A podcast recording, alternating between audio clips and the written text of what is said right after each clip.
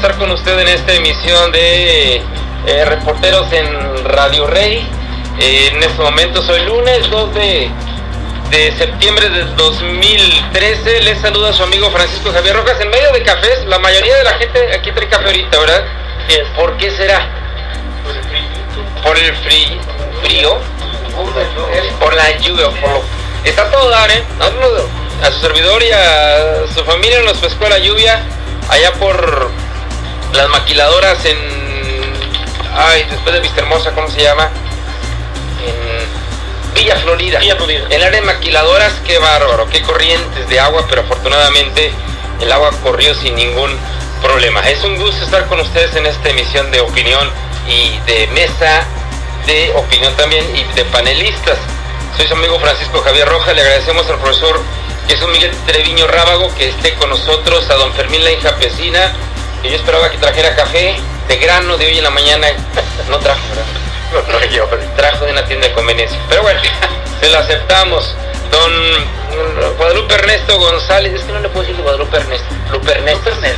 Lupe Ernesto González, la licenciada Ana Lidia Luébanos, don Carlos Cortés, que hoy está con nosotros por primera vez en esta emisión de reporteros en, en Radio Rey, eh, reconocido comunicador a nivel estatal, director de noticiarios de hasta tres estaciones de radio a la vez, si no recuerdo, si mal no recuerdo, o si bien no recuerdo, y también don Jorge de la Cruz, nuestro compañero comunicador. Nos faltó hoy don Martín Díaz, que no le hemos podido localizar, pero bueno, e igual podrá estar la semana entrante. Hoy tendremos temas de interés para usted, lo voy a pedir a mis compañeros, cualquiera de ustedes que me pueda auxiliar con los temas.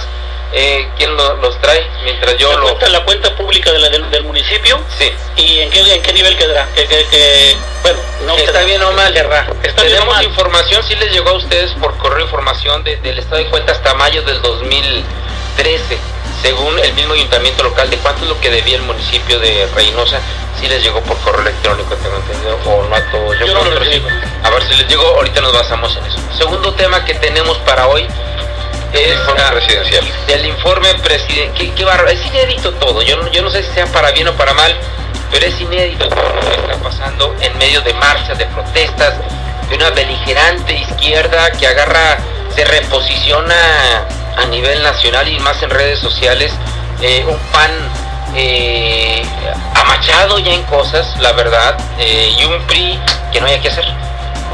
Y un gobierno federal también atolondrado de, de, de, de muchas presiones en estos momentos. Si hay, más, si hay tiempo para más temas, con mucho gusto.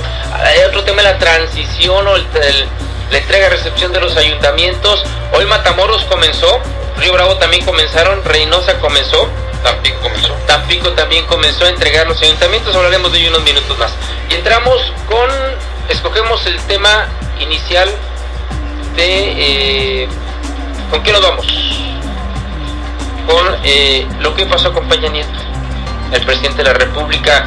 Vamos a estrenar a don Carlos Cortés. Buenas tardes, Carlos, gracias por estar con nosotros.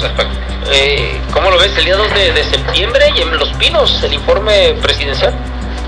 Bueno, aunque originalmente iba a ser en el campo Marte, y la lectura me parece que no era una lectura de lo más eh, agraciada sí. posible. Hay un estudio, una encuesta de Mitofsky de opinión pública que hoy se difunde y le da al presidente Peña una aprobación ciudadana del 56%. Sí. Les doy el dato para que esto nos ponga en contexto de lo que está ocurriendo. Carlos Salinas de Gortari al llegar al primer informe logró una, una aprobación ciudadana del 70% y de ahí se fue para abajo. Entre Carlos Salinas y Enrique Peña Nieto, el que ha llegado a este momento de gobierno, el primer año de gobierno con la aprobación más baja, ha sido Ernesto Cedillo y obviamente que es consecuencia de los uh, pues del error de diciembre que tan fuerte le costó al Entrando país. luego le dieron duro, ¿no? Sí, al, antes de que terminara el mes, de cumplir el mes en la presidencia. Eh, me parece que el presidente Peña eh, tiene muchas buenas intenciones, me parece que trae un plan muy ambicioso, lo que no sé si están de acuerdo conmigo en la mesa, pero me parece que quiere hacer todo eh, en un solo año y eso evidentemente es un desgaste importantísimo que bueno, pues lo tiene en la situación en que lo tiene. Me queda claro que hoy hubiera sido hubiera sacado la reforma energética y la sendaria en toda la administración, iba a ser un logro muy importante para el presidente. Pero ya lleva tres reformas, lleva la laboral, lleva la de la financiera, lleva la de telecomunicaciones y lleva ya la educativa, y va por la energética y la sendaria. Entonces eso representa evidentemente un desgaste brutal para el presidente. Y la educativa aún no ha acabado. No, eh, todavía le falta. Vamos a ver cuál es la reacción. Yo seguí ayer con mucho detenimiento las, eh, la sesión del Congreso de la Unión y me parece que los diputados de oposición les falta ponerse bien la camiseta. ¿Cuál camiseta? Pues la de las izquierdas, la de sus ideales, la de sus ideas, la de sus políticas, la de la defensa. Bueno, pues, finalmente yo creo que el problema es que se concedieron demasiadas concesiones que hoy es difícil que se les quieran quitar de un solo eh, rajatabla. Muy bien. Ana Lidia, luego nos, ¿cómo lo ve usted? Lo de los pinos, el 2 de septiembre, cuando la costumbre es el primero de septiembre, o la tradición. Eh, veo, una, veo un escenario en el cual eh, eh, no, no, no le veo la seguridad o la certeza de los movimientos. Primero, que si cambian el día y que si no va a haber partidos y ahora que si vamos a hacerlo en otro lugar, el ir cediendo espacios, ¿sí? Pues evidencia temor. Sí, yo es lo que, lo, lo que puedo percibir. Creo ¿Y, que... Inseguridad no, licenciada Ana Lidia?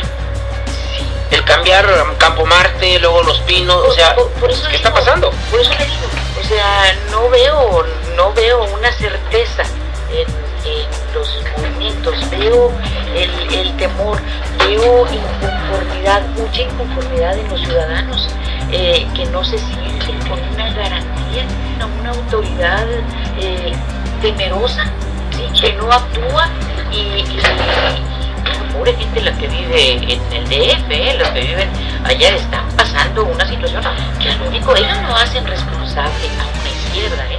ellos hacen responsable a un gobierno que no actúa como, como puedo percibir. Muy bien, eh, Guadalupe Ernesto, Lupe Ernesto. Sí, Paco, buenas tardes a todos aquí compañeros. Y sí, realmente a mí me parece pues un poco, este, pues tal vez benévolo, lo veo muy, este, muy suave a Peña Nieto, observo que lo, sí, es, se le ve un poco desgastado por las acciones que ha tenido que tomar, a- no a la ligera, sino de, de inmediato, porque tiene encima muchos compromisos, las presiones de lo que ocurre en el Distrito Federal, ¿verdad? Pero también dijo Carlos Cortés, yo veo también una izquierda que le falta ponerse, eh, cumplir con sus ideales, decirle, oye, ¿cómo estamos, cómo estamos hablando de una, una este, reforma energética si estamos viendo, hablan de, de que vamos a tener la mejor tecnología para manejar nuestro petróleo, si hay mucha inversión en, mucho, en otros muchos detalles que todos lo sabemos políticamente hablando, entonces ¿dónde está la sensibilidad política? Eh, si hay sensibilidad política en un gobierno, yo creo que el, el presidente Peña Nieto lo que debe de hacer es, ¿por qué no generar eh, riqueza adquiriendo una tecnología? ¿Qué, ¿Por qué empresas privadas sí tienen la tecnología para refinar y para explorar nuestro petróleo y en México no lo tenemos? Es una incongruencia, me parece un- una cosa fuera de orden, una cosa sin sentido, ¿verdad? Una actitud desordenada. ¿Por Sí. qué no pugnar por adquirirla en lugar de rentarla? Yo creo que sería más rentable teniendo nuestra propia tecnología para lograr los objetivos. Pero, de- pero Guadalupe Ernesto, ¿qué onda con el 2 de, de septiembre y los pinos? ¿Es eh, bueno o malo? me parece un tema interesante, tema por, por- por la razón, Paco, de que no se siente seguro el presidente, sabe perfecto, no sabe qué hacer, este, está muy indeciso. Mi percepción es en el sentido de que teme algunas cosas, Sí. eh, socialmente hablando, puedo, podemos ver con, el- con lástima el, el que el, el no saber qué hacer ante una circunstancia pues no preponderante, sino difícil. Vemos que Peña Nieto realmente está acá, está pensando para dar un paso para poder avanzar a paso, está avanzando muy paso lento, con todo y que ha avanzado en, la, en lo de la reforma, en las tres reformas, esta última, la educativa, como tú lo acabas de decir, que no la acaba de terminar, pues es cierto, pero tenemos que analizar y de manera profunda que Peña Nieto debe ser más perseverante, más, más certero en sus decisiones. El no obrar con decisión, una decisión certera o más adecuada, me parece pues un- una cosa un, un comportamiento fuera de orden que no nos lleva a nada concreto, a nada que sea de bienestar social y de un beneficio para el país. Pero aparte, porque te quiero comentar que él habla hablando de que en México hay una estabilidad económica, mentira, de que está México abierto a las tiene la economía está abierta a las puertas del mundo lógico. Pueden venir inversiones pero con qué qué les ofreces seguridad qué otras cosas puedes ofrecerle este es mi punto de vista. Muy bien eh, profesor Jesús Miguel Treviño Rábago eh, esto el cambio por ser esta pregunta es bueno para el país se están cambiando las formas de hacer las cosas bueno los cambios siempre son buenos cuando, cuando benefician a las mayorías. El acto del, informe es un acto que establece la ley en el cual el presidente debe rendir un informe del estado que guarda la nación a todos los mexicanos. Pero a lo largo de la historia todos los presidentes, o al menos muchos de los presidentes, fueron a comparecer a la Cámara de Diputados y pues eh, a dar la cara a la representación popular. Pero eh, era algo ostentoso, ¿no? Bueno, el día del presidente. El día del presidente, bueno, su convertible, las televisoras, todo lo que daban, no había clases, creo yo, no recuerdo. No, no había clases. Pero finalmente eh, se cumplía con un, un, acto solemne, protocolario, que luego eh, con Fox pues se vino abajo porque realmente las agresiones, los escándalos, los, los insultos, y optaron por el camino fácil de, de, mandarlo por escrito, como establece siempre la Constitución. Y en el último informe yo recuerdo que ni siquiera lo dejaron entrar a la Cámara. Penoso, ¿no? Muy Llegó hasta la recepción, tengo entendido. Y ahí lo frenaron, lo entregó, lo entregó y no le permitieron. Entonces, Sí. luego vino Felipe Calderón y definitivamente optó por la entrega en escrito del informe más cómodamente. Y Felipe Calderón todavía tuvo eh, pues eh, el- la, la estrategia de rendir un informe dentro del Palacio Nacional Sí. Claro, frente a todos los empleados, burócratas, secretarios de Estado, funcionarios. Y finalmente pues se cumplía con, con un acto político. Eh, antes de continuar, profesor Rábago, esa, esa es la pregunta. Lo legal es entregar el informe por escrito, Eso es lo legal. como es obligado, como la toma de protesta del presidente en el Congreso. Constitución marca que de- deberá ser un informe escrito. El país se cayó cuando no dejaron entrar a Fox. No, no se cayó, pero sí eh, todos sentimos que se había derrumbado ya el mito de que el presidente era el dios o el tótem o la deidad a la cual todo el mundo tenía que rendir pleitesía. Sí. Y Calderón ya de plano dijo en el Palacio Nacional, nos sorprende ahora que casi, casi Peña Nieto rinde el informe en su recámara, porque en Los Pinos vive y no puedes rendir un informe en la casa en que vives. O sea, atravesaste un patio y te pusieron un público, un auditorio a modo, saliste de la recámara, fuiste, le leíste un, un- un informe que nosotros sabemos que está lleno de, de cifras y datos que todavía requerirían mucho estudio y, y verificación. Y fue y rindió un informe. También el primero de septiembre no, no se cumplió, se hizo el 2. Ellos ser el primero de septiembre. Sí, No, es que el informe se entregó el pero, Pero iba a darse el primero de septiembre y de repente lo cambiaron al día 2. Mandó Osorio Chong a entregar el informe Sí. escrito y luego pues leyó un discurso a la nación el día 2, pero llama la atención que lo haya hecho encerrado en Los Pinos. No, no está lejos lo que dice aquí los compañeros de que hay un temor fundado de que pueda ser objeto de una agresión.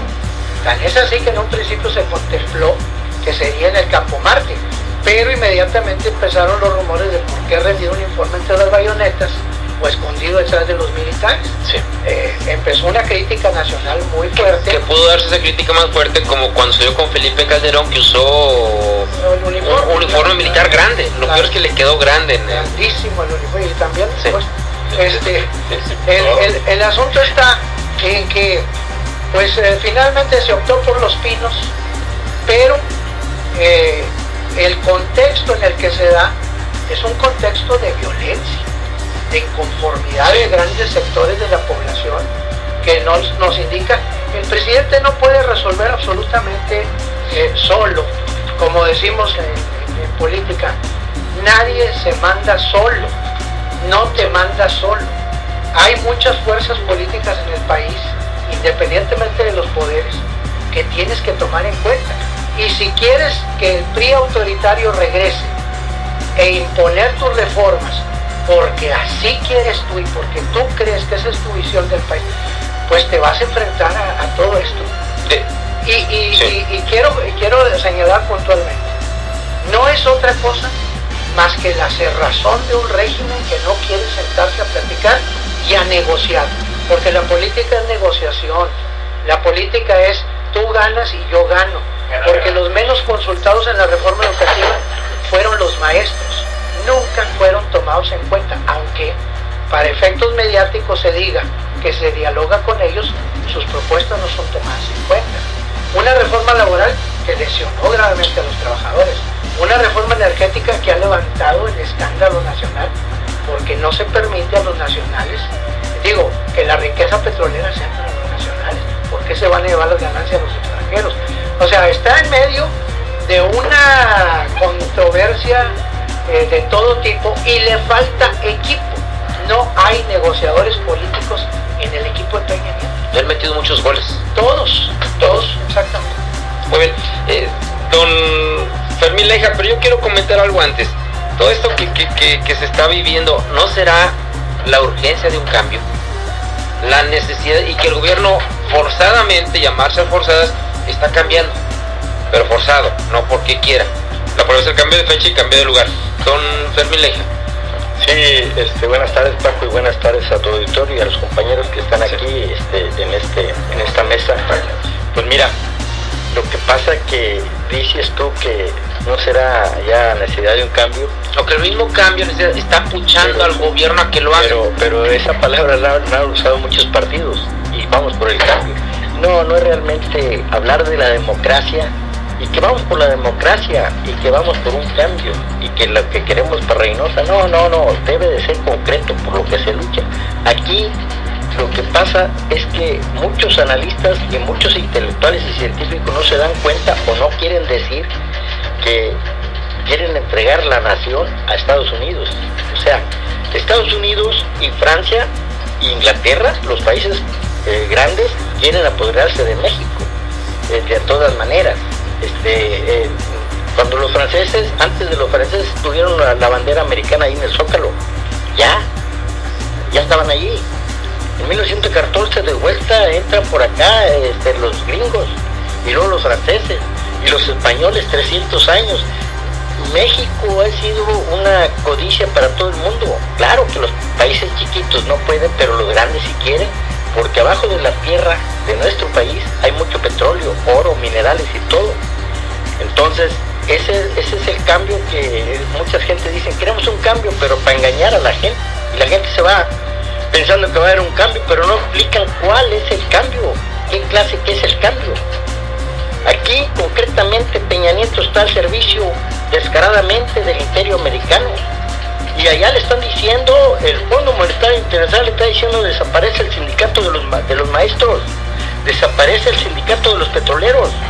Y ya, que sea propiedad privada y les prestamos dinero a cambio de que me dejes la, la, la, la refinería, a cambio de que me dejes la escuela para yo poner este, pura escuela privada, donde les cobre, el que no quiera pagar, pues se va. Está desesperado por servirle a los grandes patrones y lo traen al puro guato y anda de amarillo, anda asustado porque no les cumple y le están diciendo te pusimos para eso, para que nos sirvas y no estás sirviendo tú, Enrique.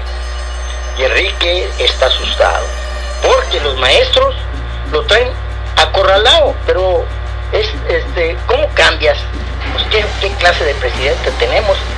Donde es el primero de septiembre el informe y lo dicen que va a ser en un, en un campo y luego eh, eh, es una vergüenza que los maestros, porque están exigiendo que se les respete su trabajo, vayan y tomen el, Congreso y corran todos los diputados a otro lugar, a otra casa.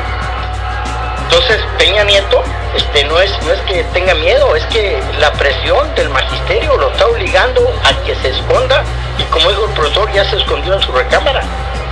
Pero no es, no es, no es eh, que, que le falta a él, sino la presión de los, de los maestros. Pero no más que le muevan un poquito y le digan a Cuauhtémoc Cárdenas, al ingeniero, y Andrés Manuel López Obrador, ustedes están luchando por la reforma, porque no se venda el petróleo. Pues nosotros estamos luchando porque no se venda la educación y vamos a juntarnos y verás que pueden hasta destituir al presidente de la República y ya lo están logrando. Es peligrosísimo lo que está pasando en nuestro país. Mira, ya se están organizando muchas organizaciones y, el magisterio para movilizar más de 22 estados para seguir. No es eso, que ya se van del Zócalo, van a regresar. Y Peña Nieto este, no tiene capacidad para resolver este problema. Tan sencillo como no sigue adelante ya con la reforma educativa. El artículo que los maestros quieren que no lo pase, que le diga al Senado, déjalo.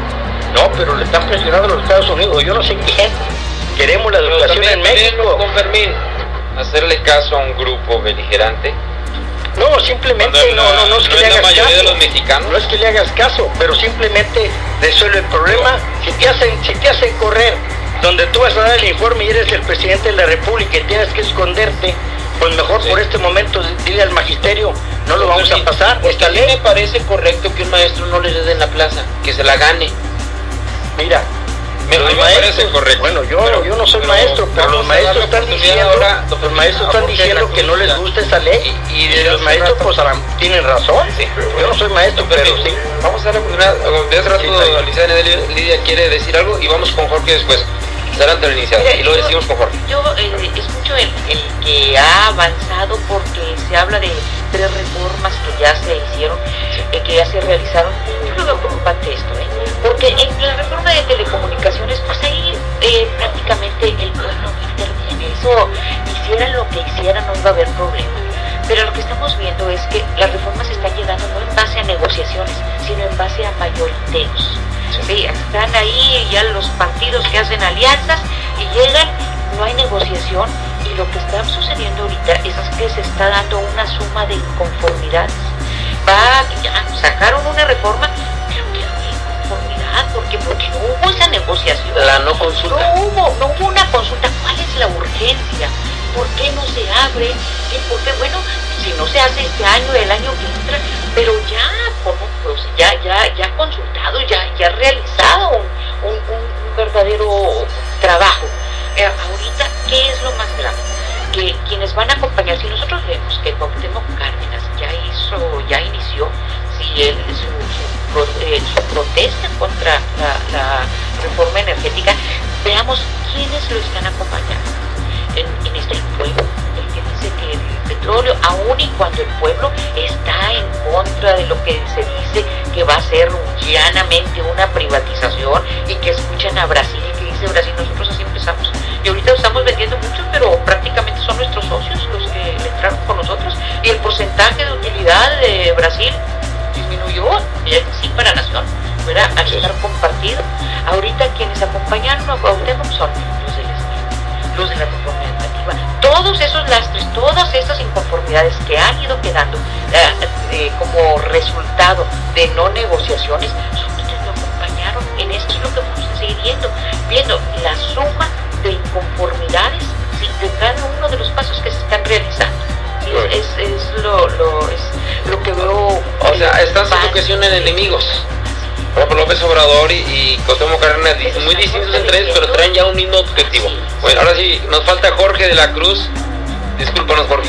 Gracias, gracias. No, pues que Fermín se, se a- Sí, hombre, se apasiona, se Claro, adueña el tema de... los maestros, pero el tema ahorita es 2 de febrero y los pinos. No, y eso es lo bonito de, de- de estos temas de, de debate y, apasionamiento, ¿no? Es lo bueno y la ciudadanía, pues supongo que de esto aprende y saca sus propias ideas. Fíjate que aquí Paco y, y compañeros de la mesa, eh, yo, creo que Peña Nieto eh, está, está trabajando bien, está cumpliendo de acuerdo al protocolo. Entregaron el documento como lo marca la ley, el día 1 se entregó y ahí se acordó precisamente de que, de que no iban a darlo a conocer hasta que sea el presidente de la República quien lo dé a conocer precisamente el día de hoy.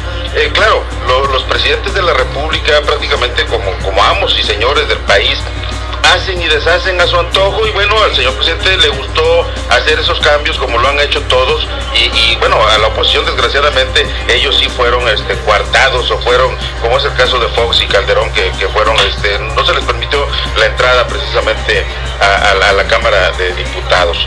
Y, bueno, aquí yo, yo, siento que eh, debe, hoy vi o, escuché más Peña Nieto un discurso, su primer discurso nacional largo, se lo aventó a capela, lo noté cansado, como que le falta dicción, pero sí, sí muy, muy, tratando de convencer a la ciudadanía eh, con las bondades que, tiene este año. Este año de gobierno creo yo que e, es de, pues de cáliz, como el primer round de una pelea donde se tantean los boxeadores. Exactamente. Ahora, aquí es una cosa, yo, yo quiero, para mí, en mi, en mi humilde punto de pensar, yo quiero creer que eh, se le debe de dar la oportunidad precisamente a, Peña Nieto que haga su trabajo. Aquí vemos que la oposición, la izquierda y la derecha están tratando de, hacer quedar mal al gobierno en turno pues para que no siga ganando cuestiones electorales. E, esta es una cuestión electoral. Ahí, ahí, ahí tenemos al PEGI, ahí tenemos a Cuauhtémoc Cárdenas y por el otro lado Acción Nacional. Aquí vamos a darle la oportunidad que hagan estas reformas porque las van a hacer aparte con el consentimiento y sin el consentimiento de la, de la oposición, de la izquierda y de la derecha, se va a aprobar todo esto. Ahora, si esto no resulta, ahí los resultados van a ser con votos, así de simple. Van a, si Peña Nieto se equivoca en estas reformas, el, pueblo lo va a castigar en, una, en un proceso electoral. ¿El próximo federal? Claro. Muy bien. Eh, Carlos Cortés. gracias. Yo creo que hay que puntualizar algunas cosas. Primero, el presidente está obligado a rendir al Congreso de la Unión por escrito su informe el día primero de septiembre. A ver, Carlos Cortés, ¿rendir o entregar? Entregar, por escrito. Rendir, entregar por escrito al, al Congreso. En ninguna parte de ninguna ley se habla del mensaje a la nación. Si yo mal no recuerdo, Calderón también en alguna ocasión lo hizo el día 2 o el día 3, la, el, acto, que lo hizo también en el Auditorio Nacional, los dos primeros, los El asunto es que me parece que todos estamos de acuerdo en que a este país le faltan reformas, le urgen reformas. En el caso de la reforma energética, si el petróleo no se saca ya, para dentro de 10 años habrá fuentes alternativas de energía y el petróleo va a creo que eso en esta lógica. Me parece, insisto, en que ha sido muy ambicioso el programa del presidente de querer sacar todas las reformas en lo inmediato, después de que en 12 años de panismo no hubo una sola reforma. Y en el caso que comenta Jorge de la Cruz, cuando Fox llegó al lobby, por cierto iba muy contento porque no lo dejaron entrar, me parece que cometió varios faltas de respeto el presidente a los diputados. Entonces, yo creo que Peña hay que si bien hay que señalar lo que estamos observando que no es lo que está funcionando, también hay que eh, señalar lo que sí está funcionando. El pacto por México en el seno de este instrumento político, pues están entrándole todos. Y por eso hoy se pudo lograr la reforma educativa. Punto. Eh, ahí mismo se logró, la reforma en telecomunicaciones y ahí se discutió la reforma energética y la sanitaria que habrá de presentar el presidente, si no me falla la memoria, el próximo lunes al Congreso de Unión. Me parece, insisto, que a lo mejor el problema es que aquí ha sido el presidente o quiere ser muy rápido en cuanto a la reforma, porque además una reforma no da resultados al día siguiente de que se promulgue. Para poder resultados en todas las reformas deben de pasar alrededor de 3, 4, 5 años. Entonces, me parece que aquí el presidente está tratando de darle velocidad y evidentemente, bueno, por los adversarios. Háblese de López Obrador, háblese del SMEP, háblese de, las, de la Coordinadora Nacional de Trabajadores de la Educación, háblese de incluso los calderonistas y los panistas, pues están aprovechando esto para torpedear la figura del presidente. Digamos que si no va al 100% el presidente, yo creo que trae un proyecto muy definido, que si se logra es posible que logre buenos resultados en cuanto La, la, yo pienso que la estrategia del presidente es, bueno, mejor dicho, la crítica del presidente es que se ha visto muy pasivo y muy respetuoso, que se ha permitido las protestas, quizás él, porque prefiere perder eso ahorita, quizás algo de imagen, de credibilidad y de respeto, en aras de, por ejemplo, no perder el pacto. No, es que si pasa el sexenio y, quizás los enemigos del sistema actual que está o que está en el gobierno lo que están buscando es una excusa para decir, presidente, te equivocaste. Y él está cuidando el no demostrar un error, porque si no eso lo va a capitalizar la oposición. El Creo yo. le va como porque, porque como, Lo haga bien o lo haga mal, le va como feria. Bueno. Sí, pero, pero, Profesor, Tre- pero con- vamos a dar. Profesor Treviño Rabo y, do- y Guadalupe Ernesto, que veo que hoy están muy serios. Profesor Treviño Rábago, ¿se estará cuidando mucho el presidente o no?